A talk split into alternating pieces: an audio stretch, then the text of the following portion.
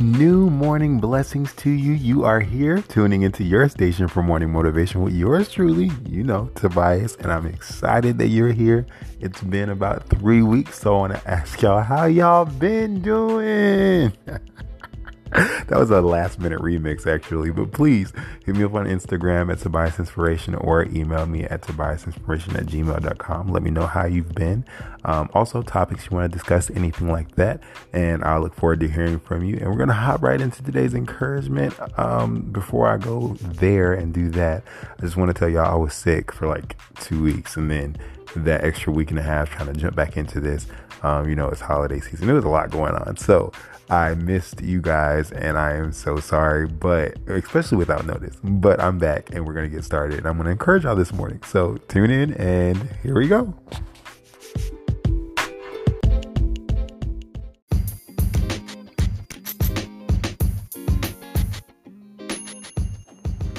What's going on? And welcome back. So I got a little bit of inspiration just like an hour ago to this this topic for today, and I wanted to share that with you. Dive right into it. Uh, it was just be kind. So often, so so often, I might even find myself just not in the best attitude, not saying the best thing, especially if it's somebody that's wounded me before or just mean to other people. That's one of my pet peeves. Um, things like that, kind of just speaking without thinking, speaking with thought and emotion that's not necessarily the thoughts of God or how God feels about things. Not saying the Lord doesn't have negative emotions or he doesn't communicate things that we would view as a negative to us about others and um things that he despises in us, you know, or other people.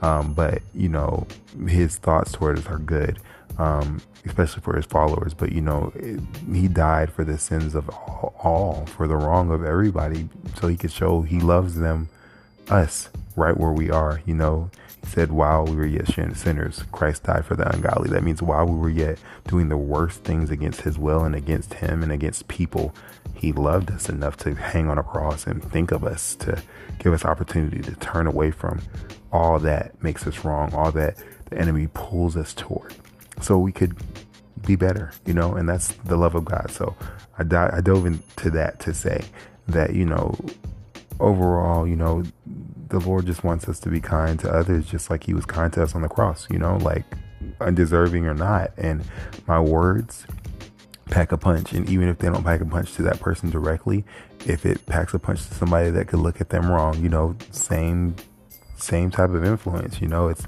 that's not going to help that person having another person in the world that looks at them in a bad way, you know, um, kind of helping the enemy in the aspect of thinking negatively. You know what I mean? Like when we release words out of our mouths, even not close to a person, sometimes that just is like a word, because humans are powerful. God's made our words very powerful. That's another word on their life that is spoken over them that keeps them where they are or makes them worse. You know what I mean? It's, my point is, it's not loving people, and being kind is like the least we can do with what God has done for us and what he continuously does for us, whether we're good or not, every day, waking us up in the morning, giving us breath in our body, helping us to to to think happy thoughts or be hopeful or not give up or encourage somebody else not to give up or influence somebody else to smile or putting a smile on our own faces, you know, keeping us out of pain everywhere, all over our body, because we could be if one thing went wrong, you know. Um, and so, you know, being aware that God is very kind to us and undeservingly, and he, all he asked was for us to love him back and to love others as ourselves, the way we want to be treated, the way God treats us, the way we want God to treat us, the way we want other people to treat us, no matter what our flaws are.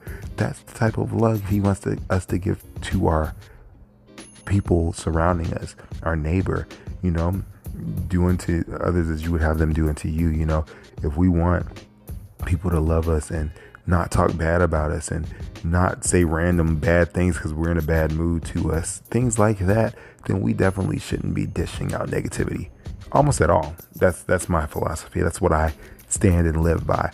So I I am not perfect. I definitely have a long way to go in this regard, but I did get that inspiration to encourage for anybody that's listening to be the catalyst of change in that way every day. more and more so practice those habits of kindness, regardless if people deserve it or not, because it speaks more about you than them.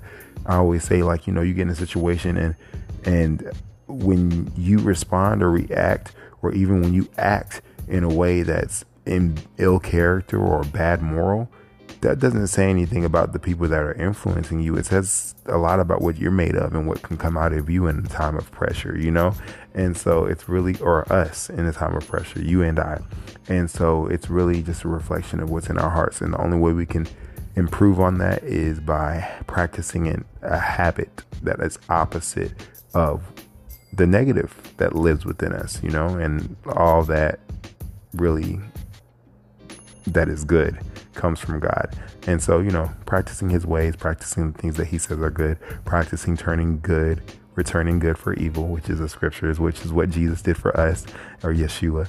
And so, you know, things like that, just being kind to our neighbors, kind regardless if people deserve it or not, because God does it for us every day.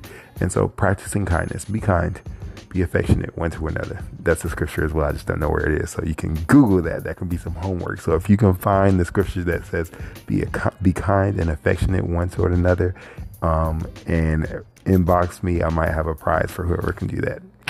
Uh, so yes, hope y'all have an, or sorry, hope you, because I'm talking directly to a person right now. I hope you have an amazing morning. I pray you're motivated to start and keep in your mind to be kind, and we'll be talking to you tomorrow, Lord willing. Thanks for listening. Have a great day.